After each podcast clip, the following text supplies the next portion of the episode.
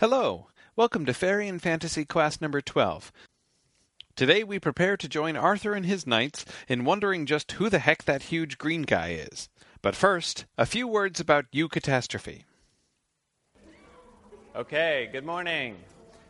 So, as I promised at the end of last class, I wanted to start today not by jumping straight into Sir Gawain and the Green Knight, but instead looking back for a moment on the four stories that we've begun with, and especially paying attention to their endings, because there's, there is a trend in their endings that I want to make sure that, that we draw attention to before we move on, especially before we move on to Sir Gawain and the Green Knight.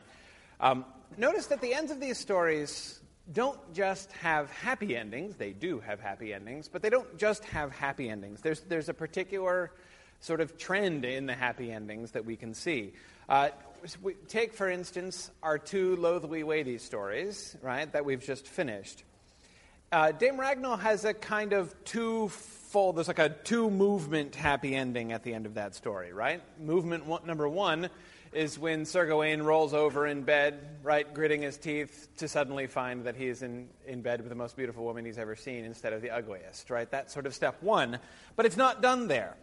He still is now told, yeah, but this isn't necessarily what it seems. At least you're not going to be able to have this full time. And then he has to choose. Of course, then after, he makes his choice. And she says, Congratulations, I'm going to be happy full time and he realizes that that difficult choice, which he gave up on and was too hard for him to decide, he now doesn't have to make at all. And that's sort of the second and final fulfillment of this ending, which is quite to him unexpected and happy. The wife of Bath's tale, because she doesn't turn beautiful prior to, uh, to his choice, sort of combines both of those things into one moment.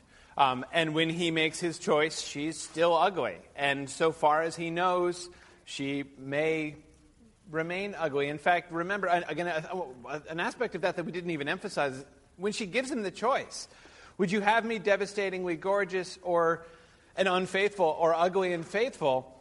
Um, you know, maybe he's willing to believe her about the moral choice, but the devastating beauty is still entirely theoretical at that time, as is her ability to become entirely beautiful. In fact, uh, one can imagine that he might be in some level of confusion there at the choice itself. What, what, what do you mean?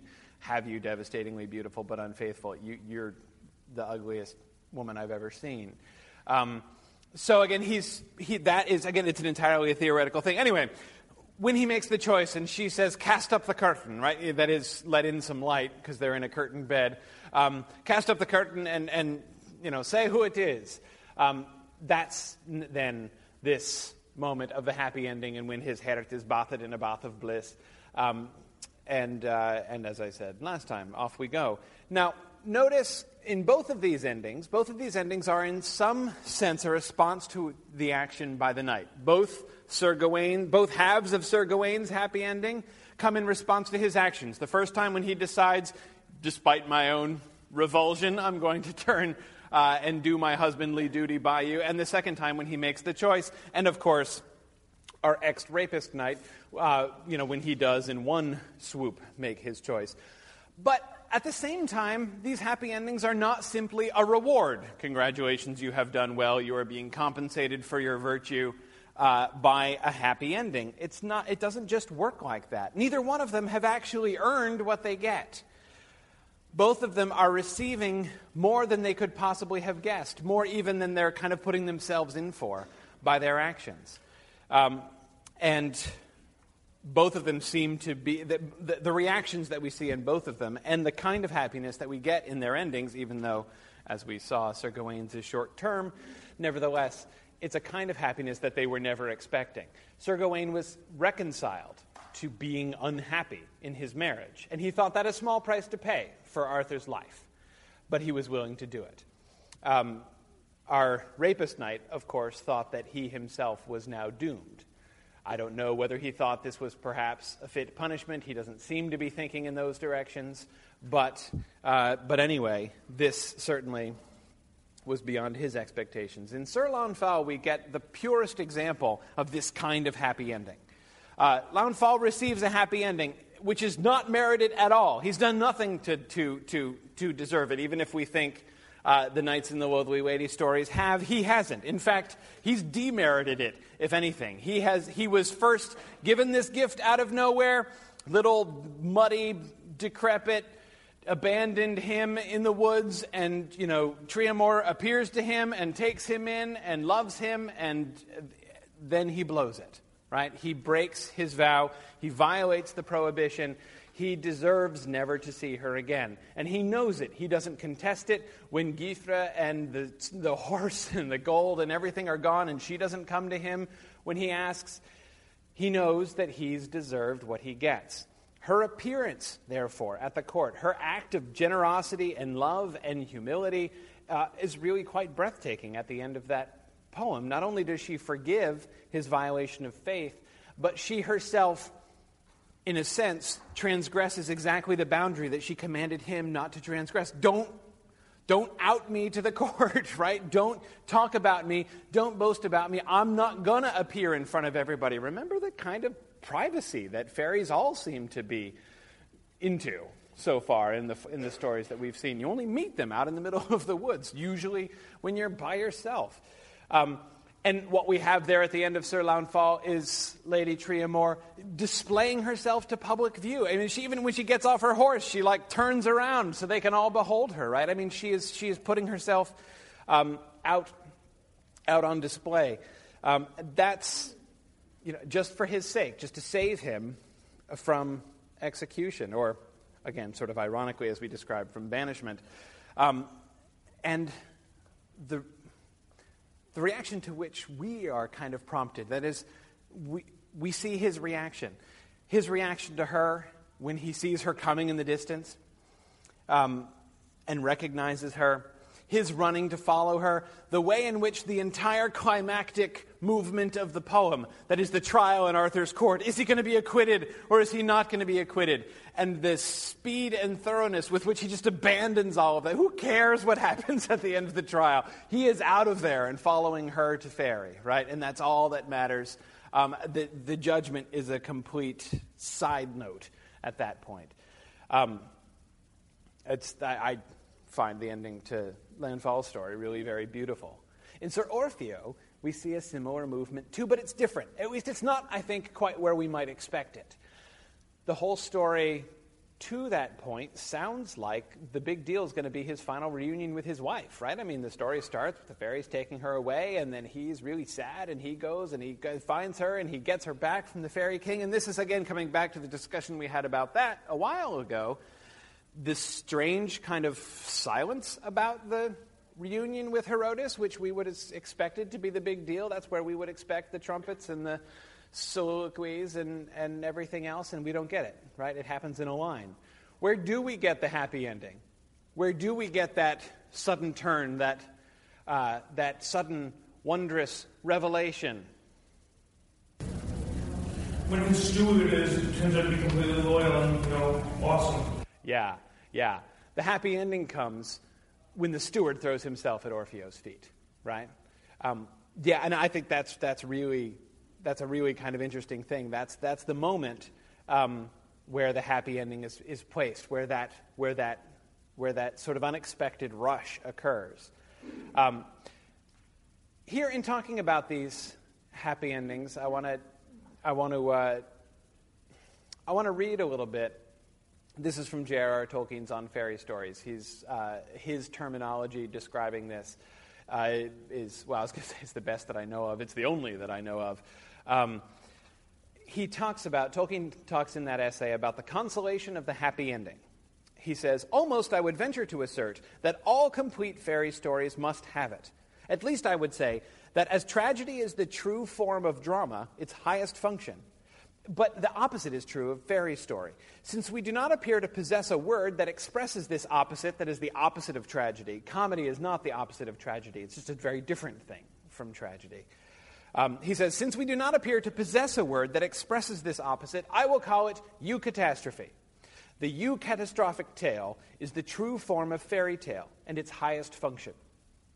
The consolation of fairy stories, the joy of the happy ending, or more correctly, of the good catastrophe. That's a literal translation of eucatastrophe, the word he's just made up. The sudden joyous turn, for there is no true end to any fairy tale. This joy, which is one of the things which fairy stories can produce supremely well, is not essentially escapist nor fugitive. In its fairy tale or other world setting, it is a sudden and miraculous grace, never to be counted on to recur.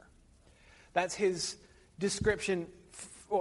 It serves both as a description of this, this subset of happy ending that we see in fairy tales, and that I think that we can see in all four of the ones that we've read so far. This, this eucatastrophic turn that happens at the end.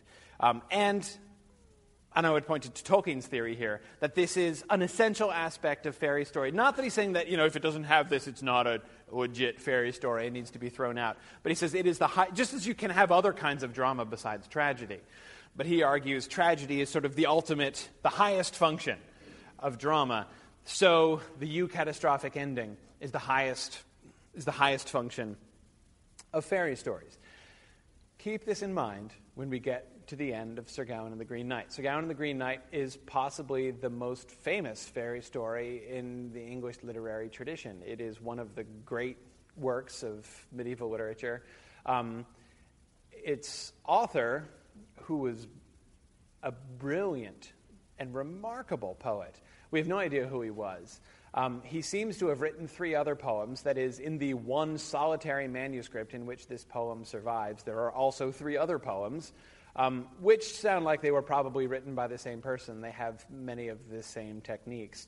Um, all three of the other poems in that collection, by the way, are uh, Christian poems, that is, very explicitly on Christian themes. Uh, two are sort of virtue poems. That is, one is called Cleanness, uh, Cleanness, and the other is called Patience.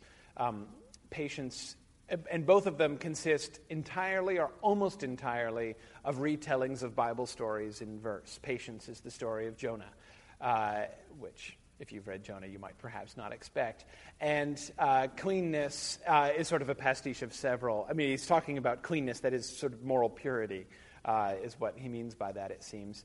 Um, and he does several stories. Um, the story of uh, Belshazzar's impious feast, uh, that is uh, the story from Daniel with the, with the, with the handwriting on the wall, uh, which Daniel interprets, um, that Belshazzar being a, a bad example, uh, a counterexample of moral purity.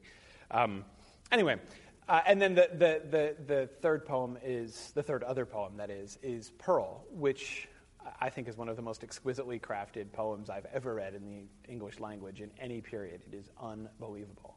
Um, he manages both alliteration and rhyme, as well as a really complex stanza structure. Uh, and a really precise pattern of stanzas within the overall uh, poem. Um, it's, it's, I mean, if you're into poetic structure, read Pearl. Uh, short of Dante, I know no poetry more remarkably crafted than Pearl. Um, Pearl is, the, is a poem about the mourning of a father whose daughter has died. Um, he falls asleep at her graveside where he has come to weep again and uh, in his, he has a vision in his sleep, and uh, in his vision he sees her on the other side of it. There's a river flowing between them, and he meets his young daughter, with whom he has a long conversation, and she tells him certain things that it were good for him to know. Um, anyway, it's a, it's a it's a remarkable thing, and then also Sir Gawain and the Green Knight, which you know, I tell you this in part because I think you should know, but also because I think sometimes Sir Gawain and the Green Knight is much more famous than the other three poems written by this dude. And I use the word dude generically. It's, we don't have any idea who this person was. Could be male or female, probably male, but that's just a stereotypical guess. We have no idea.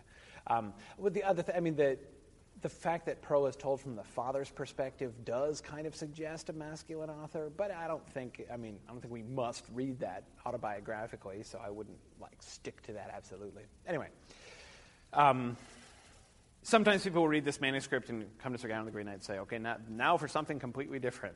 I'm not sure actually at the end of the day it's completely different from the other poems, but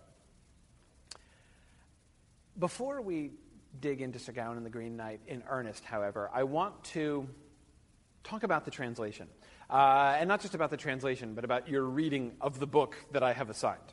Um, the reason, about 85% of the reason that I have assigned you this book um, is that it has the Middle English on the left page and the modern translation on the right hand page. Um, the reason I've not given you this poem just in Middle English, as I did the first four poems, is that it's hard.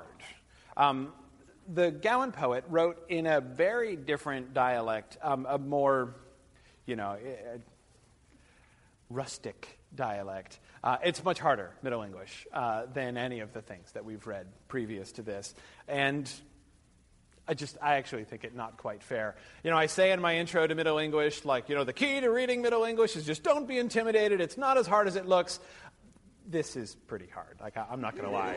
Uh, so, so I just, I thought it would be a little unkind and a little pointless just to kind of set you off to sea with this. But, but, now here comes the big but. But I want to be talking about the Middle English poem. I still want the Middle English poem to be the thing that you are primary, primarily reading, okay? And what our discussion will primarily be about. I like the fact that you have a modern English translation on the side, which should, I hope, help even if it does not always help on a word for word basis. That is, if you're looking at the Middle English and you say, I don't understand what that word is at all, and you look over to the right hand side, well, the line over there might not help you know exactly what that word is because he's gone in a different direction with that line. So it's not always going to help in that way, in the way that, like, your marginal notes will uh, in the Chaucer edition or whatever. But, but, it still will help you get the sense so that you're, you're at least, even if you remain perhaps unenlightened about the particular word, um, you will still be able to kind of get the sense of what's going on and will at least allow you to continue without just sort of being completely confused. Um, now, what this means is there are, I don't know, several options of how you read this book when you're holding it in your hand, right? One would be the path of least resistance that is, hey, look, modern English. Right? I can just read the book like this. That's pretty cool, right? I don't have to look over here at all. And it goes by really fast because I'm only reading every other page. Um, don't do that. Don't do that. And the reason I want you not to do that is that I'm not, or at least I, I hope I am not, at least I'm going very firmly to attempt not to be simply all like snobbish and snooty about the translation and be like, oh, this, this modern thing is just, oh, it is not quite the thing compared to the medieval poem. Uh, I, I'm going to try not to do that.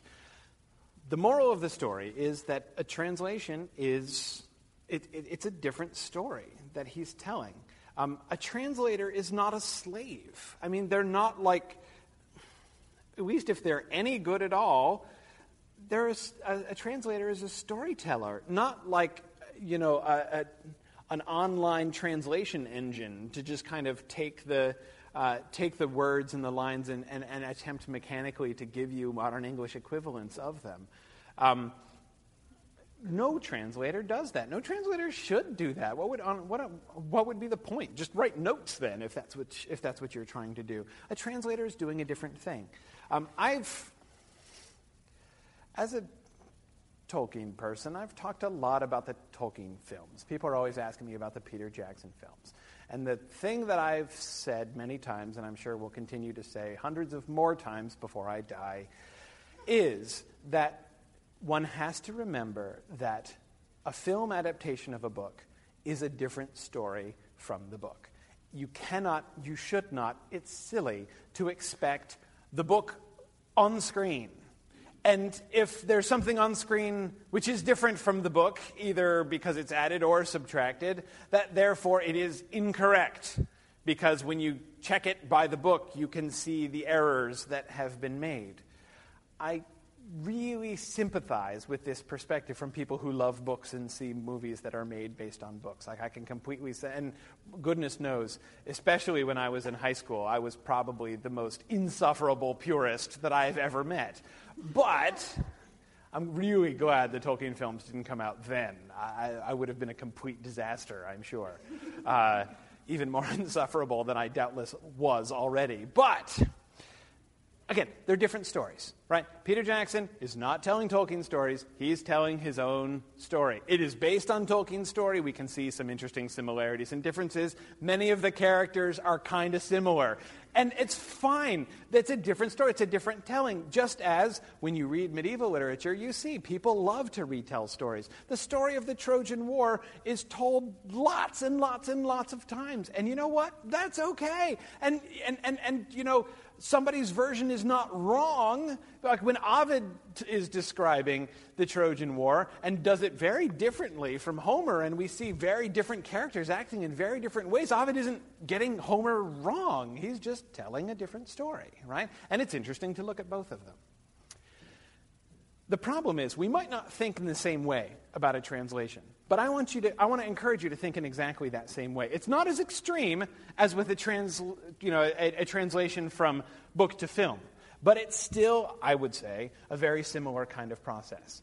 Um, this Simon Armitage is telling a story which is related, and related very closely to the original Middle English story, but it isn't the same story. He must make choices. Every time he translates a word, he must make choices between different possible meanings and sub-meanings of the Middle English words. And he's got to make his make sense, you know, so that one can read it from beginning to end and it will work as a story and be interesting. And there are certain stories that he wants to tell. Again, that's perfectly fine. Absolutely okay. And I like Simon Armitage's poem. I think it's cool. Um, I think it sounds nice. I think he tells a good story. I think it's fine. But it isn't the same story as the medieval story, and it's the medieval one that I want to be focusing on and talking about in this class. Um, let me give a little illustration of what I what I'm talking about uh, in, in, less sort of abstract terms about this kind of this sort of translation or this difference in story. Uh, look at page 34. This is the court, Arthur's court's reaction to the Green Knight. And I'm going to start on the, the very last line on this page, line 237. All studied that there stood and stalked him near, with all the wonder of the, of the world, what he work shoulder. For fell Celias had they seen, but such never are. For the for fountum and fiery the folk there hit demed. Okay, so if we look at the Middle English, what is the Middle English saying? They're all staring, they're all amazed, right? Arthur's court are all amazed, and they're, they're, they're coming near him, which is, an, which is interesting, right? They're amazed not in a I'm backing away in terror sense, but in a I'm creeping together to get a closer look at this thing sense, right? They're stalking him nearer. They'd seen many fell Celias, they'd seen many strange things before, but such never ara, but never such as this before. Ara means before, ever. So what do they conclude? For thee, for fountum and fiery, the folk there hit demed. They have a quick diagnosis of this. Huge, entirely green guy, very richly dressed with jewels and ribbons and things. Okay, they say, all right, quick, two quick responses here. One of two things, probably. What is it? A ghost or fairy. Fountum or fiery. And fountum, I think, is not ghost in our modern sense. Not ghost in the sense of spirit of dead person, necessarily, but like illusion. Right, this is a vision of some kind. Probably conjured by fiery, by, by, by, by magic. And not just magic, fiery fairy magic. Remember, that's the same word used, it seems, in a similar sense to, to what we saw in Sir Orfeo. Remember when Herodotus was taken away, bifairia, right? By, by fairy, by magic? Um, this is their response. Now look at Armitage's translation. Some stood and stared, then stepped a little closer, drawn near to the knight to know his next move. They'd seen some sights, but this was something special, a miracle or magic, or so they imagined. Now, he's clearly talking about the same thing. I, I, I, I like the translation. I think it's good. I, I really enjoy Armitage's alliteration. I think he does a great job with it. It, it, it, it reads really well, um, and it works really well aloud, too. It's wonderful to listen to read aloud. It's great. But look what he does with their reaction, with their diagnosis, rather.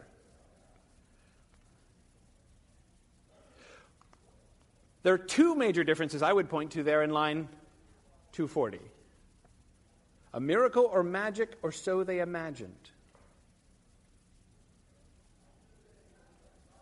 Magic, all right, yeah. Miracle?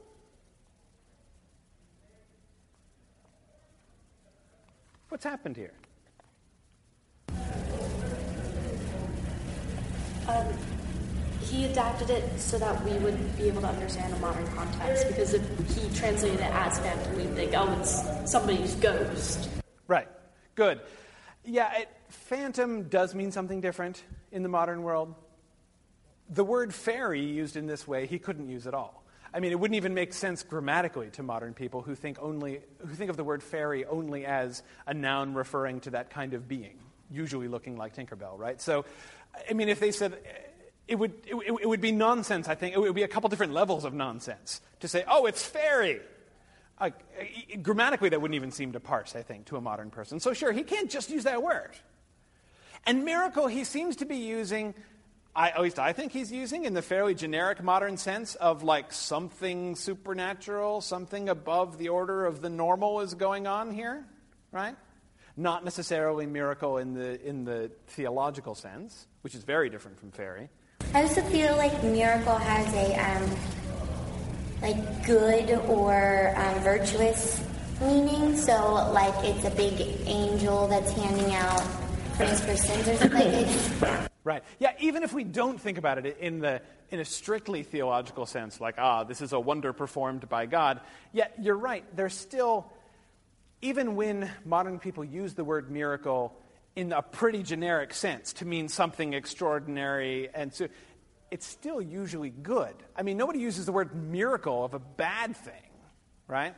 So I agree, it does change the force of it. Arthur's court is not at all certain about this guy right? I mean, he might be, he certainly looks pretty dangerous. And could be, and, and you know, if he is, their, their first thought, this guy, this clearly, like, you know, immediately they're all like, fairy, right? But if he's not a fairy, he could be easily least, a, a demon at least as well as a, an angel. So we're not at all certain about this at all. Um, whereas I agree, miracle does give it a much more positive spin. But even notice the end of the line, or so they imagined. What does the Middle English say? Jordan? The thought there is then, which means, okay, they made a decision, meaning it's a phantom of fairy. It's, they made a decision, they made up their mind, they're not imagining it. They've got a pretty good idea of what's going on. Yeah, they're not imagining anything. So they judged.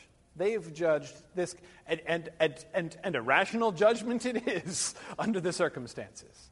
Mac, what were you going to say? I was actually going to say what you just Okay, okay, okay, good. Yeah, so now, all right, we might say, okay, perhaps we're making too much of this. Okay, sure, he did, you know, again, he's got good reason to not just say fairy exactly as it says. You know, maybe, but, but maybe I, you know, we've been making too much of it to say, well, see, he seems to be downplaying the fairy element in the story. I mean, look, you know, he was alliterating on M's. You know, he had magic and needed another M. Miracle works. That makes sense. You know, imagined too. He's also alliterating on the M there. So Maybe it's just, you know, I mean, hey, you write an alliterative poem if you've got a problem with it, right? That's pretty hard to do. So, all right, you know, maybe it's, maybe it's just a coincidence. I, I don't think so, actually. Um, go back to the introduction, page 11. This is uh, Armitage's introduction. Near the bottom of the page, third to last line, he says, The poem is also a ghost story a thriller, a romance, an adventure story, and a morality tale. A, a ghost story? wait a second, what sense is it a ghost story? Now I'm like, okay, well, maybe he means that kind of generically, like something eerie and spooky. Though I would still say a ghost story is a very different genre from a fairy story. I mean, we're going in a totally different direction if you're thinking in terms of ghost story. But again, like, you know, whatever, he's making a list. Maybe he's just kind of tossing that off, eerie, spooky, whatever. But he goes back to it in the next page.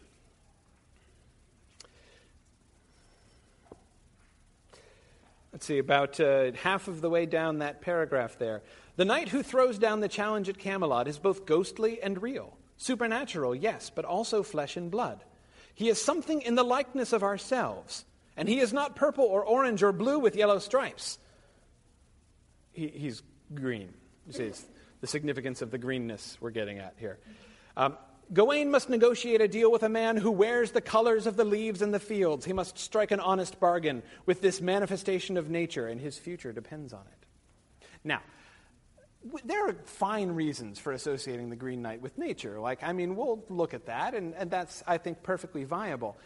But notice what he's doing a similar thing here in this introduction. First of all, I use the word ghostly again, making me think it wasn't just an accidental thing, that he is thinking of this more as a ghostly kind of supernatural thing, which again I, is very different from fairy story. And to me, fairies are really conspicuously absent in this paragraph. He is something in the likeness of ourselves. Uh, uh, y- yeah, like um, fairies, for instance. Uh, but, but, but it never goes there. Instead, he wants to talk about manifestations of nature, and we want to do like a symbolic thing, which again, like whatever, uh, that's, that's, that, that may work, that, that, that, that may be cool. I merely posit we can see from his introduction as well uh, he never talks, he never mentions fairy or fairy, tale, fairy tales or fairy stories once in this entire introduction.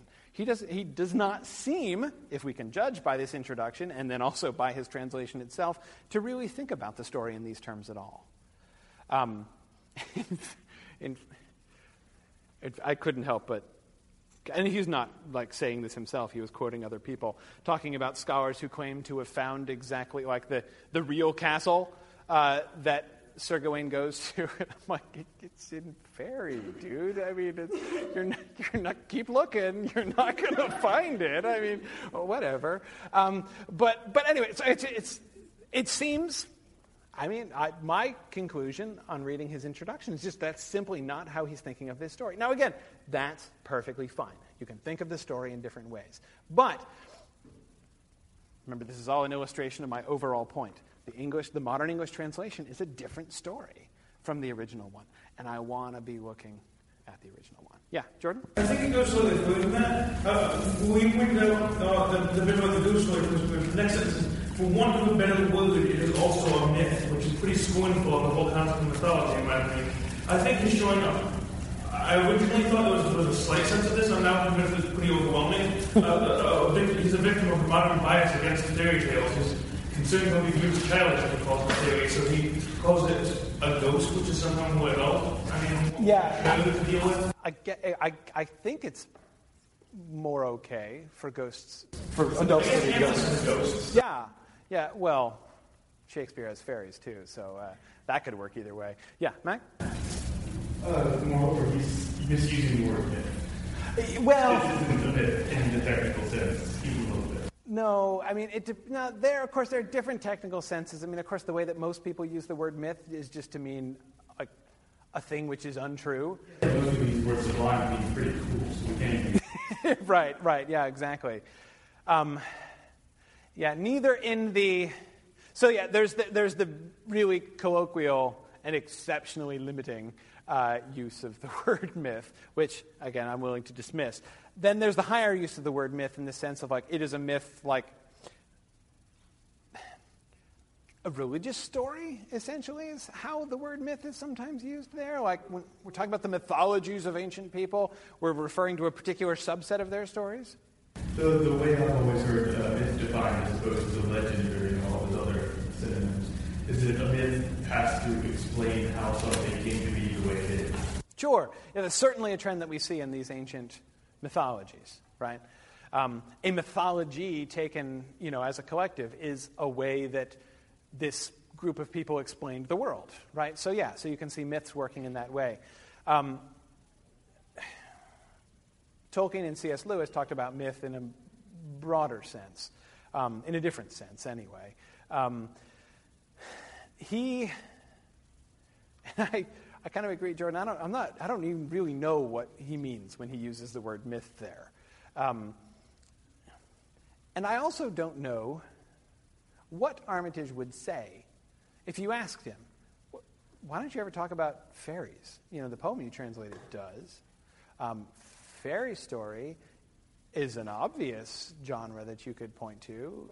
Uh, um, why don't you exactly? And I'm not sure. I'm not sure if he thought about it and rejected it for fear of, uh, you know, what, or if it never even occurred to him. That also seems to me actually kind of possible. I don't know. Um, but I mean, not, I mean, we're not here to put Simon Armitage on the couch, so I don't, you know, I don't know. We need to speculate too much about it, but yeah. Uh, actually, it's kind of interesting because you could also say because he's translating it into a modern context, he's trying to make it more fitting for a general audience to read. And a general audience really thinks of fairy tales as children's stories. So in that sense, he could just be avoiding saying it because he wants to get them the proper picture. Yeah, yeah. Think about it as children's stories, if they think about it at all. Um, yeah, yeah. Um, no, I mean, I agree. I, I wouldn't necessarily I, criticize him for this idea. Um, he's certainly right that, well, if this is what he's doing or saying, he would certainly be right to think that modern audiences would have a particular reaction which I'm suspecting he would find undesirable. Um, and what's more, it would seem strange. I mean, if you said, okay, people, are you ready for a fairy tale? Then even those people who were interested in such a thing would read this and be like, uh, not what I was expecting when I sat down to read a fairy tale. Um, anyway, the conclusion is the left side of the page. Keep your eyes on the left side of the page, permitting yourself the occasional decorous glance to the right hand side of the page. Um, and it's okay to read it, but I, again, I'm not going to, but side of the page is our chief concern. Now, I want to draw brief attention to the very opening of the poem this is something that would send some very clear cues to a medieval audience. It might seem odd at first that the story begins with the burning of Troy. It's like, why do we care about Troy? What does that have to do with anything? What it does is establishes a context. This is, first of all, let me emphasize, an, a historical context medieval people, medieval English people seem to believe in the historical, they believed in the historical existence of the Trojan War. They didn't necessarily buy every detail of every story, but, but they certainly believe the Trojan War happened, more or less like it was described. The events, all of the events that he describes are history, and more than just history, these things are English history. English history because they tell the progression of English empire. You have Troy, Troy was the great city. Troy fell. But Troy survived because Aeneas leaves Troy and takes with him the tradition of Troy. And where do he and his descendants end up? Rome. And Rome grows from the ashes of Troy. So, what Troy was, now Rome has become. It is the next step uh, in this, what the Latin phrase that was used uh, uh, in the Middle Ages, the translatio imperii, the, the translation of empire. Uh, from Troy now to Rome. And then from Rome, a descendant of Romulus, we get Felix Brutus. Fortunate, happy Brutus, right? Brutus, who comes to England and founds the land, and that's why it's called Bruton, sort of. Seriously, that's, that's where they said the name Britain eventually comes from, was from Brutus. It's fine. And uh, anyway, so he's the founder of Britain. He is the, he is the, the like, the, the, the, he is the Aeneas of the British. So then England rises from the ashes of Rome, you see? And we get King Arthur and King Arthur's court. So, King Arthur's court. So, w- w- the, the very clear line that gets drawn, and this is not news to anybody. This is, this, this, this is tradition that we, that we medieval English people all know. Troy, Rome, Arthur's court. Now, let's go to Arthur's court. So, you know, we've had some implications uh, through the other Arthurian romances that we've been reading that this is, you know, Arthur's court is the greatest human court. Here we get explicit historical cues. Remember the function of Arthur's court in this ancient and historical tradition. We are prompted to be thinking of Arthur and his court as this culmination, almost, of human history. Certainly, this great tradition and inheritance. Therefore, this is what's behind, say, the mockery of the Green Knight. This is why he talks the way that he does. If you look at line 309, for instance, this is, his, this is when uh, you know, he makes his challenge and nobody answers him. On page 40. What, is this Arthur's house? quoth the Hathelvena, that all the Roos Rennes of Thorream so money? What, is this Arthur's house? The great, legendary Arthur's house. Everybody has heard of you and your fame. You're the greatest anywhere, right? Troy, Rome, Arthur. I'm a little disappointed. I find myself underwhelmed by the great Arthur's court, right? This is, that's the whole, that's, that's the force of what he's evoking there.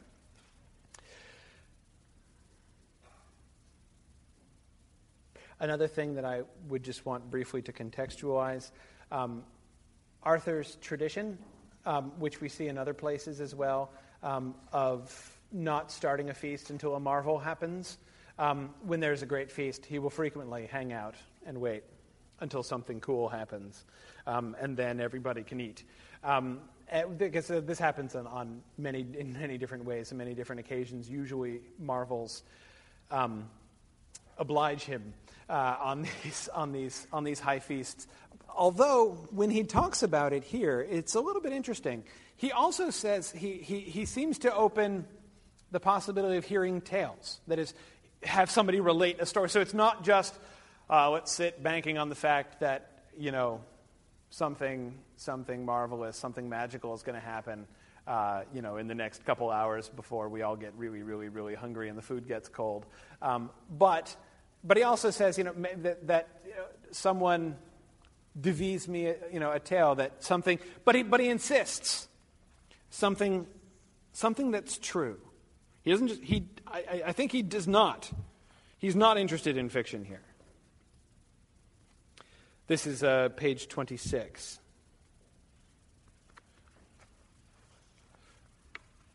We're told on line 91 that he thurch nobile had nomen that he would never ete upon such a dare day, ere him devised were of some aventurous thing, an uncouth tale, of some mine marvile, that he micht trawa, of alderes, of armes, of other aventures, other some sedge him besocht, of some sicker knicht, to join with him in justing and jeopardy to lie, laid leaf for leaf, lave uch on other as fortune would falsen home the fire to have. So there are lots of options here that he would accept. Um, he be told about some, some adventurous thing, some uncouth tala. Uncouth means unknown, strange, new to him, tale of some mein marvaela, some marvelous feat. That he mich notice that he might believe in. Not, not fiction. I hate to pick on Armitage. I keep saying, like, it's cool. And it is. Totally fine. But notice again what Armitage does with this. Some far fetched yarn or outrageous fable, the tallest of tales, yet one ringing with truth. The tallest of tales? No. I mean, okay, ringing with truth, like he does sort of recognize, but no, I, he, it has to be a real thing, something he can believe in. Yes, it's supposed to be marvelous, but not, out, but not a fable. No. No, not quite. Again, but see, that's, that's. So the Green Knight is, this is the perfect solution. Huge green fellow comes into the court. And Arthur jokes about this afterwards, right? He's just picked up his head and ridden out, and, like, you know, his dismembered head has defied, you know, Gawain to come and cut off his head in a year. And, you know, he weaves, and there's like this awkward silence, right? And Arthur's like, So, guess we can eat now. right? It's, it's a really fantastic moment. We actually see Arthur, and we're told that Arthur is like self consciously yucking it up in order to smooth over, over the moment, especially for Guinevere. A little afraid Guinevere's going to freak out here. Uh, so, you know, he's like, you know, so he's, he starts, you know, like joking with Gawain and, uh, you've hewed enough, Gawain. Har, har, har. Put that axe away and let's eat. Uh, yeah, yeah. So, but anyway, so no, this certainly works. It certainly counts. Um, what stuff do you notice? When the Green Knight comes in, the grand entrance of which we get a long description of the Green Knight, what do you notice? What kind of cues do we get there? Well? He's not wearing shoes. His spurs are attached to his side. He's, he's, yes, he is not wearing shoes. I have no idea what to do with that. I'll just be honest with you. Up To be connected to the earth from which he comes, so he can't wear shoes. Ooh, I like that. I like that. He's not barefoot, though. Yeah, he's wearing socks. Well, the one's fucking gross. It's kind of gross. They're really muddy. You don't be close to the earth. Wait, wait, wait. He wants to be close to the earth, but he thinks that being muddy is gross? That's the problem. Right, he's green. Maybe he doesn't want to be close to it. He just wants to be kind of near it. Right, right. Not an Maybe actual it's weird everybody else. What's a platonic relationship? Maybe if they don't make shoes big enough for him. Now that is plausible. Yes, yes. They were straight out of the like size 48 shoes or whatever it is that he wears. How tall is he, by the way? Really? 15. Very tall. But no, no, this is exact. Are we talking, are we talking 15 feet tall? You'll notice in the, on the, the homepage of the Blackboard page, I've put a little, uh, a little version of John Howe's painting of Sir Gawain confronting the Green Knight. This is the scene that happens at the end of the story and not here. Um, John Howe depicts the Green Knight as like 20 feet high or so. I don't think that can be right. First of all, Gawain would have needed like a step ladder and an axe twice as big as the one that, to like get through that neck. Uh, and secondly, he wields the same axe that the Green Knight brings in. And the axe wielded by the Green Knight in that painting has got to be 15 feet high and like, you know, you know, like an inch in, or like a foot in diameter. I mean, there's just, there's no, I, it, that's not possible. The Gawain's just awesome.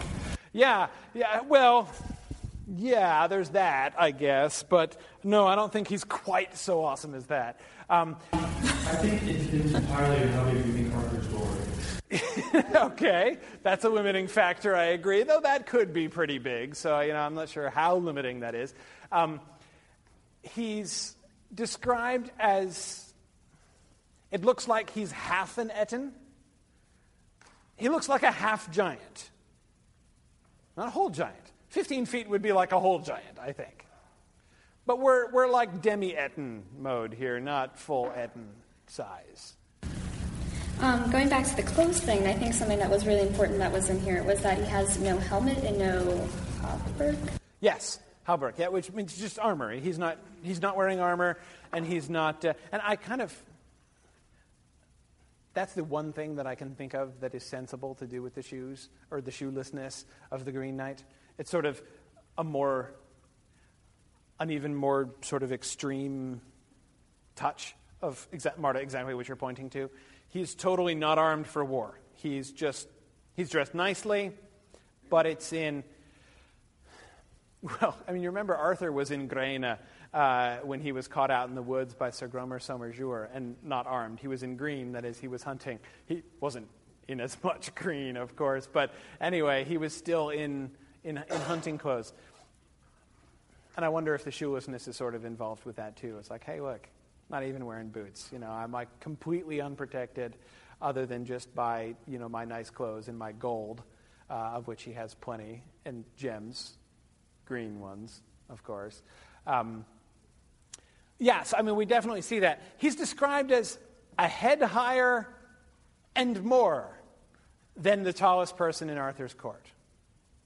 So, I mean, given that and the half etayn thing, I'd put him at like no more than like seven six, probably. I mean, he's huge, but like just above man stature, I would say. Again, it's, it's, he's, he's, he's literally head and shoulders above everybody else. But it's not like Arthur's knights all come up to his navel or something. He's, he's, he's uh, noticeable. Even if he weren't bright green, he would be noticeable in a crowd. Um, but of course, with the greenness, he's very noticeable. Will? Um, well, they don't, they don't say anything about his horse being unusual size. Right. Yeah, his horse would be pretty crazy. If you think it's weird for him to ride his horse straight into Arthur's hall and up to the feasting table, it's not. We do this all the time uh, in the Middle Ages. You don't need to take your shoes off. You don't even dismount. Just ride on in uh, to the court. Um, I mean, there's a really funny moment. It's designed to be a really funny moment, but there's a really funny moment in Chrétien's Percival when Percival rides his horse straight into Arthur's court, and he accidentally, like, when he tries to turn his horse to go out, his horse like knocks Arthur's hat off, and like hilarity ensues. But anyway, it's like perfectly normal to ride your uh, to, to ride your um, horse into the court. So I know that's even funnier for the people who took Arthurian lit because Percival is really hilarious. But uh, fun, fun memories of Percival, the idiot, riding his horse into Arthur's court. But not an idiot, the immensely, almost indescribably naive and simple minded Percival.